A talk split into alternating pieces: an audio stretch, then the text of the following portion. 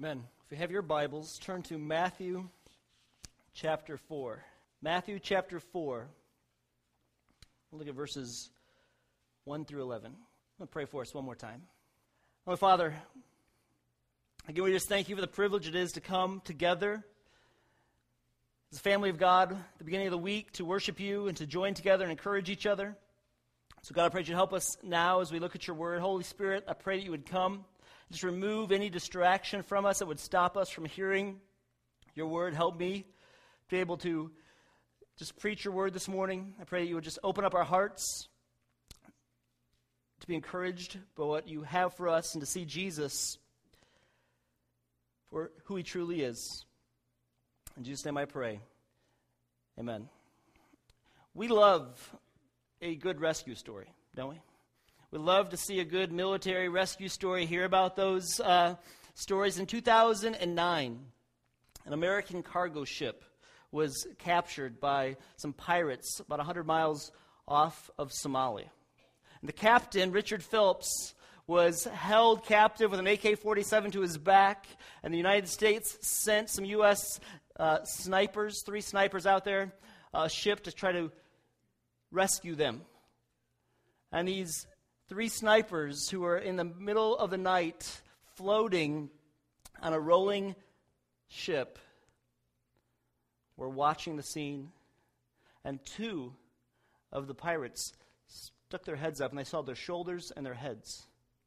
And then they looked in the window of the ship, and they saw Captain Phillips with an AK-47 to his back, and they made the decision to shoot, and all 3 of them at once shot and killed all 3 of the pirates and rescued Captain Phillips. That's a good story, isn't it? We rescued captives. The bad guys got killed, and they were able to bring him home to America. We love a good rescue. And Matthew chapter 4, verses 1 through 11 is a familiar account of Jesus and his temptation. It says this: Then Jesus, and I start in verse 16 of chapter 3. And when Jesus was baptized, immediately he went up from the water, and behold, the heavens were opened to him.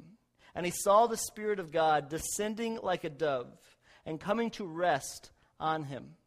And behold, a voice from heaven said, This is my beloved Son, with whom I am well pleased. Then Jesus was led up by the Spirit into the wilderness to be tempted by the devil. And after fasting 40 days and 40 nights, he was hungry. And the tempter came and said to him, If you are the Son of God, command these stones to become loaves of bread. But he answered, It is written, Man shall not live by bread alone, but by every word that comes from the mouth of God. Then the devil took him to the holy city and set him on the pinnacle of the temple and said to him, If you are the Son of God, throw yourself down, for it is written, He will command His angels concerning you. And on their hands they will bear you up, lest you strike your foot against a stone. And Jesus said to him, Again, it is written, You shall not put the Lord your God to the test. Again, the devil took him to a very high mountain and showed him all the kingdoms of the world and their glory. And he said to him, All these I will give you, if you will fall down and worship me. Then Jesus said to him, Be gone, Satan. For it is written, You shall worship the Lord your God, and him only shall you serve. Then the devil left him, and behold, the angels came and were ministering to him. The temptation of Jesus, it's a familiar account, but it's kind of like Lake Michigan in some ways. We all know Lake Michigan is there. We all know about Lake Michigan. Some of us have actually seen Lake Michigan. We've driven past Lake Michigan. Some of you may have been on Lake Michigan. Some of you may have swam in Lake Michigan. Some of you may have observed it. But Lake Michigan is very vast. It's very deep. And there's a lot about Lake Michigan that we don't know. And if you go into Lake Michigan and you start searching it, and the more you examine it, and the more you think about it, and the more you spend time in it, the more you learn about Lake Michigan and the more impact it has on you. That's the same way it is when we read Mark chapter 4, 1 through 11, and the accounts in Matthew, Mark, and Luke about Jesus and his temptation. It's kind of like this lake. You can read right past it and think, well, this is just about temptation. And that's just like driving past Lake Michigan on Lakeshore Drive. You think you know what it's about. And so you kind of get a grasp because it says something about temptation. But what really are these temptations about, and why are they here? And the more you start to think about who's being tempted, how he's being tempted, what he was being tempted about, why did they write it at this point, it gets deeper and deeper and deeper, and there's a lot to cover. So this morning, I'm not going to try to go through all of it, because I don't even understand fully all of it. What I want to do is bring you to the beach, throw us in the water a little bit, and help us as we think about what was going on when Jesus was tempted and how that affects and helps us.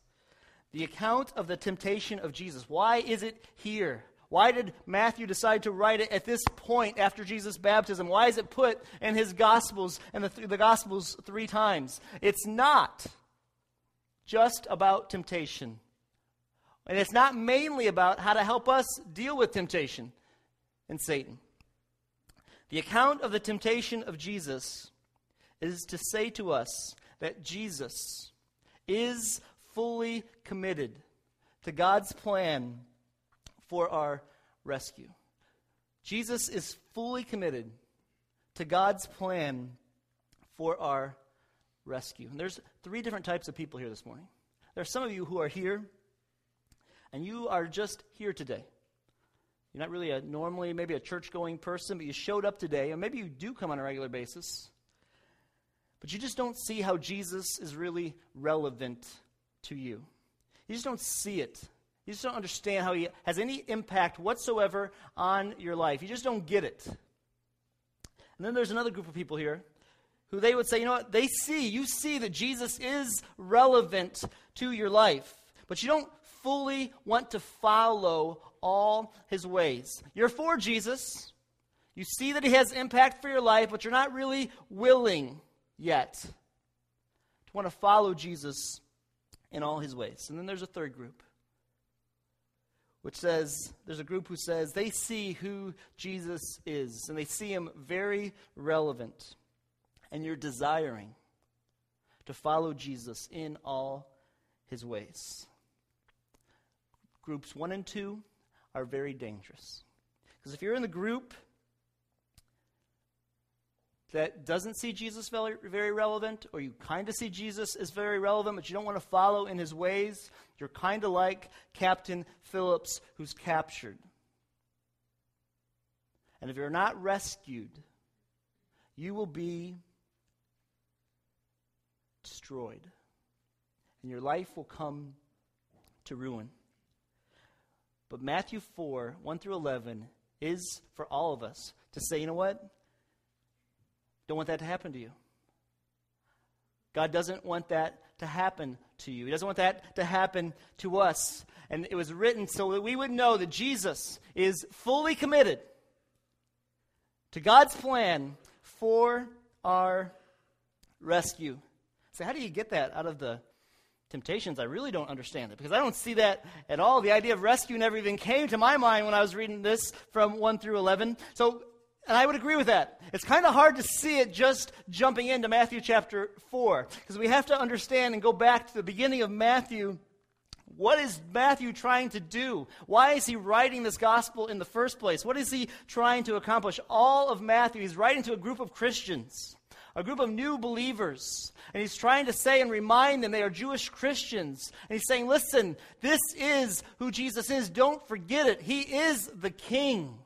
He is the Messiah that the Jews have always been looking for. And he's extremely relevant to you, he's telling these people. And 2,000 years later, the Gospel of Matthew says the exact same thing to us. Jesus is committed to our rescue, and it's relevant to our lives. And it's true for us today as much as it was for the people he was writing to. Jesus is committed to our rescue, and Satan is committed to attempt to stop the rescue and to trying to ruin the rescue. But let's go back at the beginning. What is Matthew doing?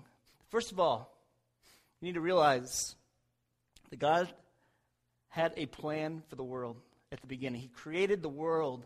He made it. He loved it. He put people in it. He wanted them to have fellowship with him. He's all for the world. It was perfect. It was the way we wanted things to be. It was the way, if we were honest with ourselves, we'd still wish things were. It was the way it was supposed to be. Everything was just the way God designed it.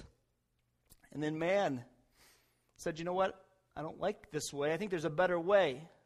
And the Bible says that Adam and Eve sinned, and there became a crash in the universe where we rebelled against God, and we were in rebellion against God, and a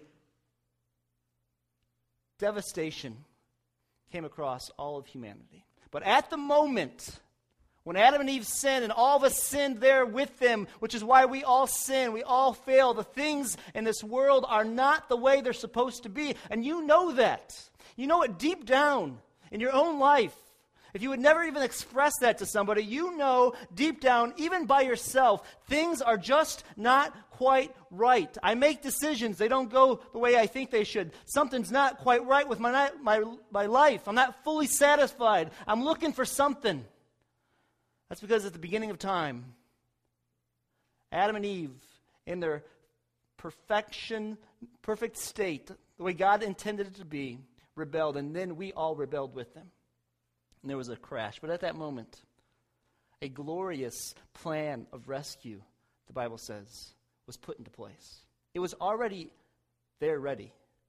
But the moment of the fall, the plan began. So jumping into Matthew, it's kind of like jumping into the middle of the story, because there's a whole lot of the story that relates to us today at the beginning. And Matthew's writing his gospel to remind people, hey, Jesus is the king. He is the fulfillment of the story. He's the rest of the story. He's the good news that you've been longing for. Jesus is your legitimate rescuer because you needed to be rescued. In Matthew chapter 1, he says it right at the beginning. Matthew chapter 1, verse 1, he says this: the book of the genealogy of Jesus Christ, the son of David, the son of Abraham. Right at the beginning of Matthew, Matthew says, listen, you're not just jumping into the middle of a book. This isn't Star Wars, the second half. It is the second half, but there's a first half that you need to know about. If you don't know about the first half, the second half will make some sense, but not the full sense. And he says, listen, the book of genealogy of Jesus Christ, the son of David, the son of Abraham. Jesus is the Messiah. He is Yahweh. He is the one that the nation of Israel has been looking for to rescue them. And he says that about Jesus. And then Verse 21 of Matthew chapter 1, he says, she will bear a son, and you shall call his name Jesus, for he will save his people from their sins. And then verse 23 says, they shall call his name Emmanuel, which means God with us. Jesus is our legitimate rescuer because he entered our world. He came into our world where we rebelled against him. He is our Emmanuel. He is God with us. This was the promise that was given to David, that a Messiah would come, that there would be a rescuer that would come and relieve the people of faith, the people of God, and deliver them. And Jesus is the legitimate rescuer because he is with us. God came with us with all of our flaws and failures. Because you start the book of Matthew, and it says the book of genealogy of Jesus Christ, the son of David, the son of Abraham. This is going to be a good story. And then all of a sudden you spend about 15, 16 verses with genealogy, and you're like, whoa, this story's long and it's a little boring. What's the point of telling us all about these people? The point of telling you about all those people is because all those people weren't perfect people. There were some messed up people who were in the line of Jesus' genealogy. He had some grandmas who were some wicked ladies. He had some grandpas who weren't such good people. He comes from not a perfect stock. He comes from real people who lived in real lives and who lived some pretty messed up lives.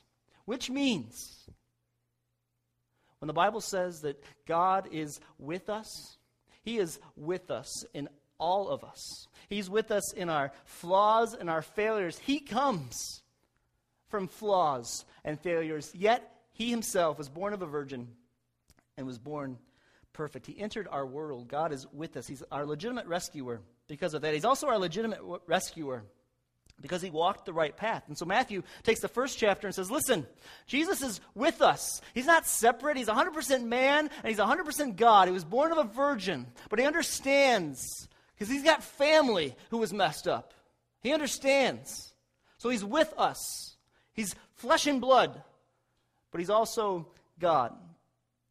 And then in chapter 2, he says he's our rescuer because he walked the right path. Matthew chapter 2, verse 15 says this. After Jesus was born, and there remained until the death of Herod, they went into Egypt, and the Bible says that he remained there until the death of Herod. This was to fulfill what the Lord had spoken by the prophet. Out of Egypt I called my son. Which ties in what Isaiah said, that out of Egypt it was prophesied that the rescuer, the Messiah, the king that Israel was wanting was going to come from Egypt. And it was going to be the Son of God. And it wasn't the nation of Israel. What this says is that Jesus is our legitimate rescuer because he entered our world and he walked the right path. The nation of Israel was the people of God, but they failed. Adam failed, Israel failed, but Jesus didn't fail, which means Jesus is the true Israel. He is the one that is all the Old Testament is about. All the Old Testament is about Jesus, the true Israel, not the nation of Israel. Jesus is the true Israel. He is the Son. He's the one that walked the right path for us, which makes him our legitimate rescuer because we needed somebody who could walk the path correctly. Adam didn't do it. Moses, as great as he was, couldn't do it. The nation of Israel did not do it, but Jesus did, because he is the true Israel. All of the Old Testament is pointing to Jesus. He is the king. He's Israel. He is the true Israel. He's our legitimate rescuer, because he walked the right path. In chapter 3, Matthew says, listen, he's telling him, listen, Jesus is your true rescuer because he entered your world. He knows he's human. He understands. He walked the right path. He was perfect and he fulfilled all that was supposed to be fulfilled of him. And then he is your true rescuer because he is the beloved son who fulfills his role of rescuing as the suffering servant. Jesus was baptized. Why would Jesus be baptized? John the Baptist's baptism was about repentance. So why would Jesus be baptized? It was actually a very bold thing to do. Because if Jesus goes and be baptized, well, then somebody could say, see, he's not perfect. He didn't follow the way because he took John the Baptist's baptism. And that was about repentance. But he was sinless. He was the 100% sinless Son of God. And Jesus said, you know what? I'm willing to take the risk to be baptized publicly in John's baptism, because that baptism identifies me with people.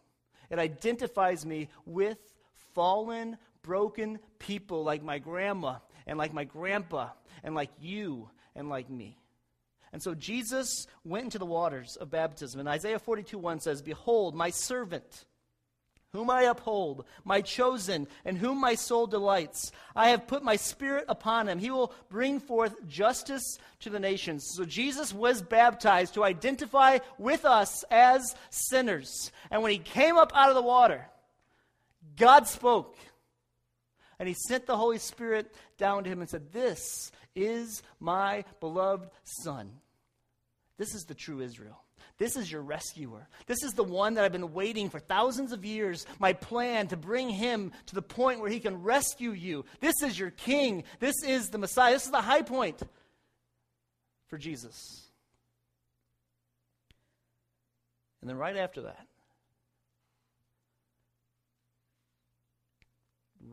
that moment,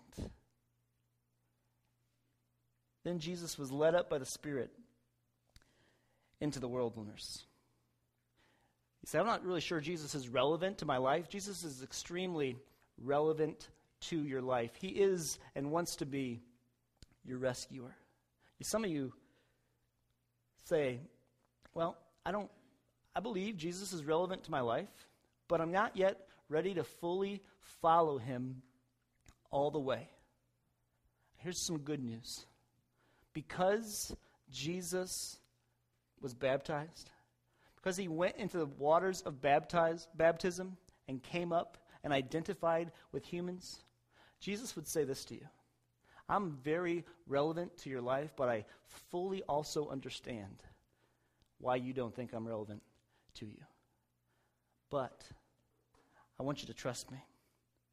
He was an ally with sinners. He understands us. He understands your questions about him. He understands your frustrations with him. He understands all of it. Because he was with us, and then he absolutely wanted to identify with us. So Jesus stands in the gap for you if you're willing to trust him. But he's in the gap for you, and he wants to rescue you. And here's what happened to him. He was from the waters of baptism, gets out of the waters of baptism, and he is sent off by the Spirit into the wilderness. And all through the Old Testament, just keeps replaying. And Jesus is reliving and rewalking the nation of Israel's steps. The nation of Israel was delivered from Egypt. They were brought through the waters of the Red Sea. And then they were in the wilderness for 40 years. And the wilderness in the Bible is always a dark, difficult, hard place. It's not the place you want to hang out. And Jesus was led out by the Spirit into the wilderness to be tempted by the devil. God allowed this. He sent him out there to say, listen, this is my son whom I'm well pleased. Now I'm going to test him. And Matthew's saying, this is why this is in here. How do we know about this account? I don't know. Because Jesus was by himself when Matthew 4, 1 through 11. So my possible imagination is the disciples were with Jesus. They're walking around, hanging out with him, and they are getting beat up by sin and temptation and struggle and the difficulties of life. And maybe one of them said to Jesus, hey, man, do you ever have a hard, difficult day? And Jesus sat down with them and said, you know, boys, there was a time right after my baptism, and the Spirit led me into the wilderness. And I was in there for 40 days and 40 nights, and I didn't eat nothing. And then Satan came, and he tempted me. Jesus is 100% man. He's 100% God. And he was sent out into this terrible, barren wilderness to be tempted and to struggle and to see what would come out of it. Would he end up and still be the rescuer or not? Then he was given three tests by Satan. Because when Satan saw this, he thought, yes, here's my chance. This guy is a man. I took Adam out. No problem. I took out the nation of Israel. No problem. Give me that guy, Jesus. I'll take him out. But Satan's very subtle, isn't he? He's very subtle in your life, isn't he? He doesn't come to you right after your greatest day, does he? Usually right after the greatest message you've ever heard, or right after you've read the Bible and God really spoke to you, and you're just like, yes, I can take on the world. Satan lets you think that for a little bit. But Satan's sneaky, isn't he? He'll come to us when our Bible reasoning isn't that great, or when things in life aren't going so good. We feel like we are in a deep wilderness. We lost our job. Our marriages aren't going well. Our kids are struggling. We are hurting physically. And that's where Jesus was. And then Satan says, let him get beat down a little bit. Let him get down. Let him be in a wilderness for a while. Well, let him wear them down. Then I'm going to pounce on him. That's how Satan comes to us. Very subtly he comes to us when we're struggling. And he gives us. That's what happened to Jesus. He had been in there for 40 days and 40 nights. He was weak. He was struggling. He lost all kinds of weight. Was by himself, lonely. And Satan comes to him, and it says to this, the first temptation. Verse 3, and after fasting 40 days and 40 nights. He's a man. He hadn't eaten for 40 days and 40 nights. And the tempter came and said to him, "If you are the Son of God, command these stones to become loaves of bread." He was hungry. Ever been hungry? When I get hungry, I get very irritable. I'm a cranky man when I'm hungry. It doesn't take long for me to get cranky because I like to eat food. And Jesus was hungry. He was 100% man. Satan came to him and said, "Listen, here's the temptation. If you are the Son of God, command these stones to become bread." Satan wasn't questioning Jesus if he was the Son of God. He watched him get baptized. He saw God speak to him. He watched the dove come down. It wasn't like Satan was asking, "Hey, are you the Son of God?" No, what Satan was saying to Jesus was, "Hey, since you're the Son of God, since you are the Son of God, do you really think it was God's plan for you to be out here hungry? If you're really the Son of God, do you really think God is going to want you to be difficult, to be struggling in this wilderness? Really? Is that really God's plan for you, to be struggling? I don't think so. You got the power. Turn those boulders into bread." What would you have done? I would have made a feast. Because I would have thought, yeah, I'm the Son of God. God's my Father. God's a good Father. He wouldn't want me to struggle. It's not what Jesus did. And he went back and he quoted from Deuteronomy 6 through 8, which all identifies him again with the nation of Israel and shows that Jesus is the true Israel. He is the king. He's the rescuer. He's the Messiah. Here's the temptation. Jesus is standing in the gap for you as your rescuer, and he was tempted because he was Satan coming to say to him, "What kind of a son will you be? What kind of a rescuer will you be, Jesus?" He was going after Jesus' discontent. He had been hungry. He hadn't eaten for 40 days. He lost weight. He was parched. He was lonely. He was miserable. I'm sure he was a man. 40 days with no food all by yourself? He was discontent without eating. He was hungry, it says. So Satan came to him at his point of discontent and said, "Okay, are you going to follow God's plan? Or are you going to use your powers as the Son of God and satisfy yourself?" Doesn't he do that to you too? You say, "I feel like I'm kind of in a wilderness." Satan's going to come to you at your point of discontent, where you are discontented. And he's going to say to you, "You really think this is God's plan for you? You really think this is what God wants for you? This struggle, this difficulty, this illness? You really think that's God's desire for you? No. Figure out your own way. Self-satisfy yourself. Figure out your own path, because God's path isn't really that good for you." His test to Jesus was, really? Is God going to care for you? And we feel that, don't we? We feel that when we struggle, when we're going through difficult times. The question that comes up is, do I believe God? Am I going to believe God? And this is what Jesus said. He was discontented. He was hungry. And Jesus said, "It is written, man shall not live by bread alone, but by every word that comes from the mouth of God." Jesus says, "I will not self-satisfy myself, but I will obey the word of God." God does care for me. God cares for me no matter if I feel it right now or not. I know the word of God, and God spoke it, and so he cares for me. So I am not going to turn those rocks into bread, because this is God's plan for me. This is God's direction for my life. And the same thing happens to us too. You may be discontent right now, and Satan's going to say to you, "Come on, this can't be God's plan for you. He isn't really for you. God doesn't really care for you. You got to do something else. Self-satisfy yourself. Reach out for the bottle and drink the bottle. Take some pills. Go to the computer. Look at something. Do something to self-satisfy yourself, because God isn't with you. He's abandoned you. You don't need him." Jesus said, "I'm not going to do that. I'm going to stand with the word of God," which makes Jesus our rescuer. He stands in the gap when we so often go to other things. Jesus would not do it. It was radical for him to say, no, I'm not going to do that. The second temptation, Jesus says, okay then, fine. Then the devil took him to a holy city and set him on the pinnacle of a temple. Now, we don't really know exactly what kind of this was. This was a cosmic battle between God and Satan, Jesus and Satan. He's in the wilderness. He doesn't have a lot of strength. He was 100% man. Did he actually walk to this temple? Was this a visionary thing? We don't really know. We just know this is a true account of what happened. Satan took Jesus, and Jesus really knew and felt these temptations.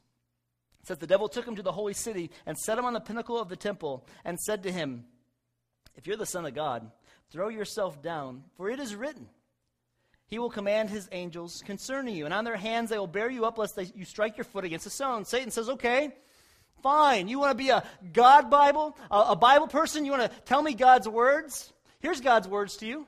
God's word says that if you, the Son of God, will throw yourself down, no harm's going to come to you. He'll send his angels to protect you. You're going to be fine. Do it. Let's see if you really believe the words of God. Are you really going to trust the word of God? This was a test against God's protection. Was Jesus going to believe that God's going to be able to protect him, that God was going to be able to bring him through the wilderness? Was he going to follow God's plan, God's word and God's plan? It was a testing him of God's love. Do you believe God loves you? Israel didn't do this. And Jesus said, you know what, Satan? Jesus said to him again, it is written, you shall not put the Lord your God to the test. He wasn't telling Satan, hey, I'm God, you can't test me. Jesus wasn't saying that. He was replying to Satan. Satan, you quoted scripture to me. Very good. You know your Bible. But you know what, Satan? It's wrong for me to put God to the test. And I'm not going to do it. The nation of Israel did. Exodus 17 says they were in the wilderness, wandering, and they were hungry. And they said, where's our water? God, you were supposed to love us. You're supposed to protect us. Where's our water? And it says they put God to the test and they failed. Jesus didn't do that. He's the true Israel. He did not fail. We fail, don't we? We struggle when it comes to this. God, are you really going to protect us? God, the economy's bad. I am physically hurting. It's tough right now, God. Are you going to really protect me? Are you going to believe God's word? Are you going to go down your way? Because Jesus said, I stand in the gap and I can rescue you because I believe God's word. And then the third temptation, Satan came to him and said, and again, the devil took him to a very high mountain and showed him all the kingdoms of their world and their glory. We don't know what this was like. In some way, Jesus was taken to this high mountain and he saw all the kingdoms. Maybe he saw all of Rome. Maybe he saw all of Europe. Maybe he saw all of America and all the kingdoms and everything that it had to offer him. And God, Satan said, hey, just bow down and worship me because I'm the prince of the power of the air. I am the kingdoms of the world. I'll give all of this to you. And Jesus said to him, be gone, Satan, for it's written, you shall worship the Lord your God, and him only shall you serve. Here was a temptation to Jesus to say, hey, Satan, you're the Son of God, Satan says to Jesus. And now my plan for you is I'll give you all this. It's already promised to you. You're going to have this. Satan's temptation to Jesus was, hey, I want you to shortcut the plan. Shortcut the rescue plan that God has set up for your life and follow my way, and you'll get everything that was already promised to you. Just get it a lot earlier. You just get it sooner. We like that, don't we? We love to do that when certain circumstances come up. We want things quick and easy. We want the shortcut. And so we will say, hey, I'll follow God. I want to be satisfied. So alcohol satisfies me more than Jesus does. Drugs satisfy me more than Jesus does. Money satisfies me. Sex satisfies me. Pornography satisfies me more than anything else. So I'll take the shortcut. Jesus didn't do that. He said, I'm not going to do that. I'm going to accept The plan of God for my life, no matter how hard it is in this wilderness, no matter how lonely I've been for the last 40 days, no matter how long I'm going to be in this wilderness of my life, I'm going to accept this as God's word said it. I'm going to believe it, and I'm going to follow it, which means he chose at that moment the path of being a suffering servant. That if he followed God's word, he knew that in a few years, he was going to go to a cross. He's going to be spit upon, beat up, and nailed to a cross and die innocently. But he accepted that as a suffering servant. That means Jesus is for you, and he stands in the gap for you and can rescue you if you will let him. And then after these temptations, and Jesus won, it says, then the devil left him. But he didn't leave him alone. Satan kept coming back to Jesus, and he thought, I'm going to throw this guy off. I will do it. And he thought at the cross that he could do it. But it says, then the devil left him, and behold, angels came and were ministering to him. Jesus stands in the gap for us, and he stands in the gap for you and can rescue you if you will trust in him. And then after Jesus was in the wilderness, after he was tempted, after he was tried, the angels came and ministered to him. Jesus rests from his rescue work, and he calls you today to reach out to him. Could you just picture that? He went through all this trial, and all of a sudden Satan's gone. He's a man. He has been beat up emotionally and physically. I'm picturing Jesus just dropped to the ground. Whew. And then the angels came. And they brought him food. And they lifted it up. And encouraged him.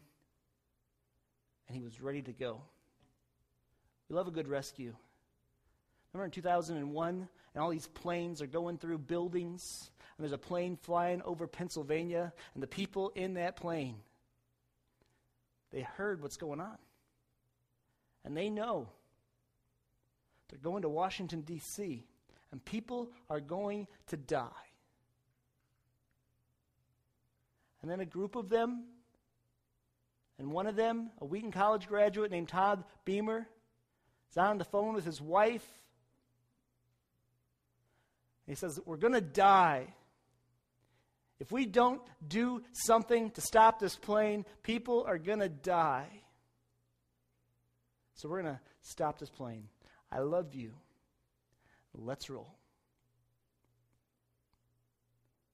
And he gave up his life for others. That's the exact same thing Jesus did. I think when he's rescued by the angels, he's ministered to him. It's not done yet. That wasn't it for Jesus. But he was ministered to them by the angels. And Jesus, I can picture him getting fed, taking a deep breath because he's a man, looking up, locking in his eyes, and said, all right, let's roll. And he went through the rest of his life focused, knowing that he was going to be a sacrificial servant for you and for me, and he was going to give up his life for ours, his life for yours, his life for mine. So what should that do for us? How does that help us? What it should do for us is, should say to us, we are not Jesus. We cannot rescue ourselves. We are not him. It should give unbelievable gratitude. And we should say, I need to receive that.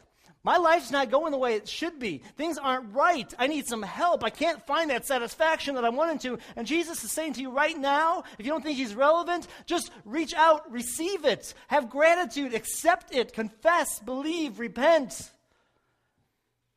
And I will come in and rescue you with great gratitude. Jesus is not like us. We need to have great gratitude about that. We love our heroes, don't we? And these people who are so trained, so precision, so expert, they know exactly, they're disciplined, they lead armies into war. We love them. And we say, that guy's not, I'm not a Navy SEAL. I'm not a general. I'm not that guy. I wish I was that guy, but then we find out, even this weekend, that the greatest that America can produce, even our great generals, are men just like us. And they fail. They can't fully rescue us either. We needed somebody who could. Jesus is the rescuer. So we need to have great gratitude for that and say, thank you, Jesus, and reach out and accept that. And then we need to say, hey, there's something else for me. Because he did that, that's a guide for me. That's a guide for my life. The word of God is true. No matter how I feel about it, no matter if I like it or not, I am not going to self-satisfy. I'm not going to say, God, this is my plan. I'll give you a few years to figure it out, and if you can't, I'll take over and do it my way. No. I'm going to take the word of God. I'm going to read it. I'm going to know it. And I'm going to follow it, because that's the only way I'll be fully rescued. If you want complete satisfaction in life, you want complete joy in the midst of great difficulty, in the midst of great pain, in the midst of great struggle, then hold on to the word of God and follow it and use it as your guide. And it'll be the grace of God in your life. It's the way of a servant. It's the way of saying, I'll follow that. I'll follow that. I don't understand everything right now, God. I can't figure out why I'm not as happy as I would like to be. I can't figure out why I don't have as much money as I'd like. I can't figure out why my family's not quite where it's supposed to be. But I'm not going to give up right now.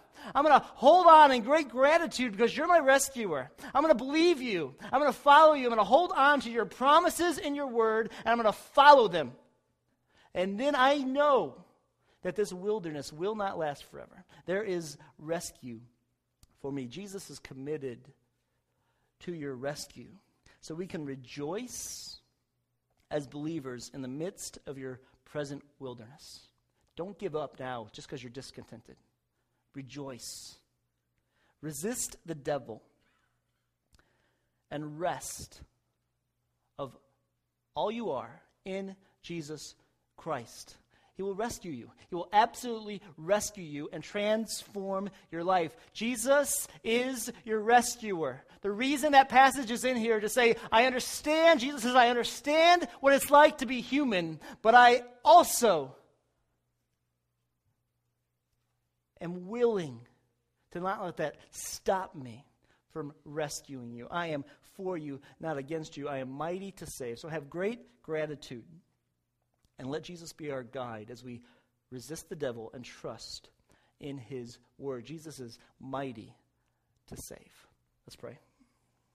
As the prayer team's coming up here and the worship team's coming up here with every head bowed and every eye closed, I'm just going to ask you, do you believe Jesus is your rescuer? Are you trying right now in your life, because you're going through some difficult times, to rescue yourself? I would say don't do it. Hold on to the word of God. This morning, repent, turn to him. And say, I'm going to recommit to following your word and doing it your way. Maybe you don't know Jesus, but you say, somebody who would do that for me, I want to know. We would love to let you, show you how you can know Jesus Christ in a personal way and how you can be rescued from your sin. The prayer team is up here. If you say, I just need someone to pray with me, I need some encouragement, they'd be glad to do that. You can come during the song, Mighty to Save. Let's stand. Heavenly Father, we just thank you that you are who you say you are. We thank you that Jesus believed your word so that he could be the rescuer for us. Well, we all go through difficult times and we struggle. We thank you that we have hope in Jesus Christ and we can have hope. So God, I pray that there's somebody here who's ready to give up, ready to go their own way. I pray that you would help them today to say, no, I'm going to follow the word of God. I'm going to trust in him. If there's someone here who doesn't know you, God, I pray your Holy Spirit, you just wake them up to the truth of letting Jesus rescue them and give them hope. We thank you that you are mighty to save, and help us to rejoice in that this morning. In Jesus' name I pray. Amen.